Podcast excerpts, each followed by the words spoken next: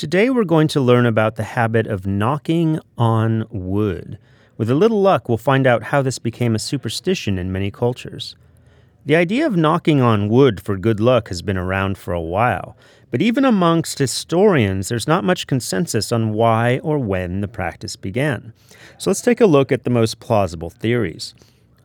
One possibility is that in ancient pagan cultures such as the Celts, or Celts, I don't know how you pronounce that, knocking on tree trunks may have been a way to rouse the spirits they believed lived in trees and called on their protection.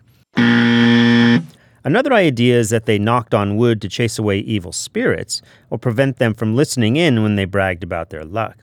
After all, the last thing you need when things are going well is to have some evil spirit show up to harsh your good fortune. I hate when that happens.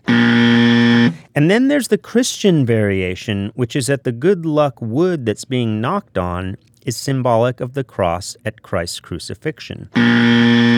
Some historians say the phenomenon goes back to the 19th century children's game called Tiggy Touchwood. It's basically like a game of tag where players can be immune from being caught whenever they touched a piece of wood like a door or a tree. This seems like the most likely candidate because it explains why the British variation of knock on wood is touchwood. We'll be back tomorrow with another funny word history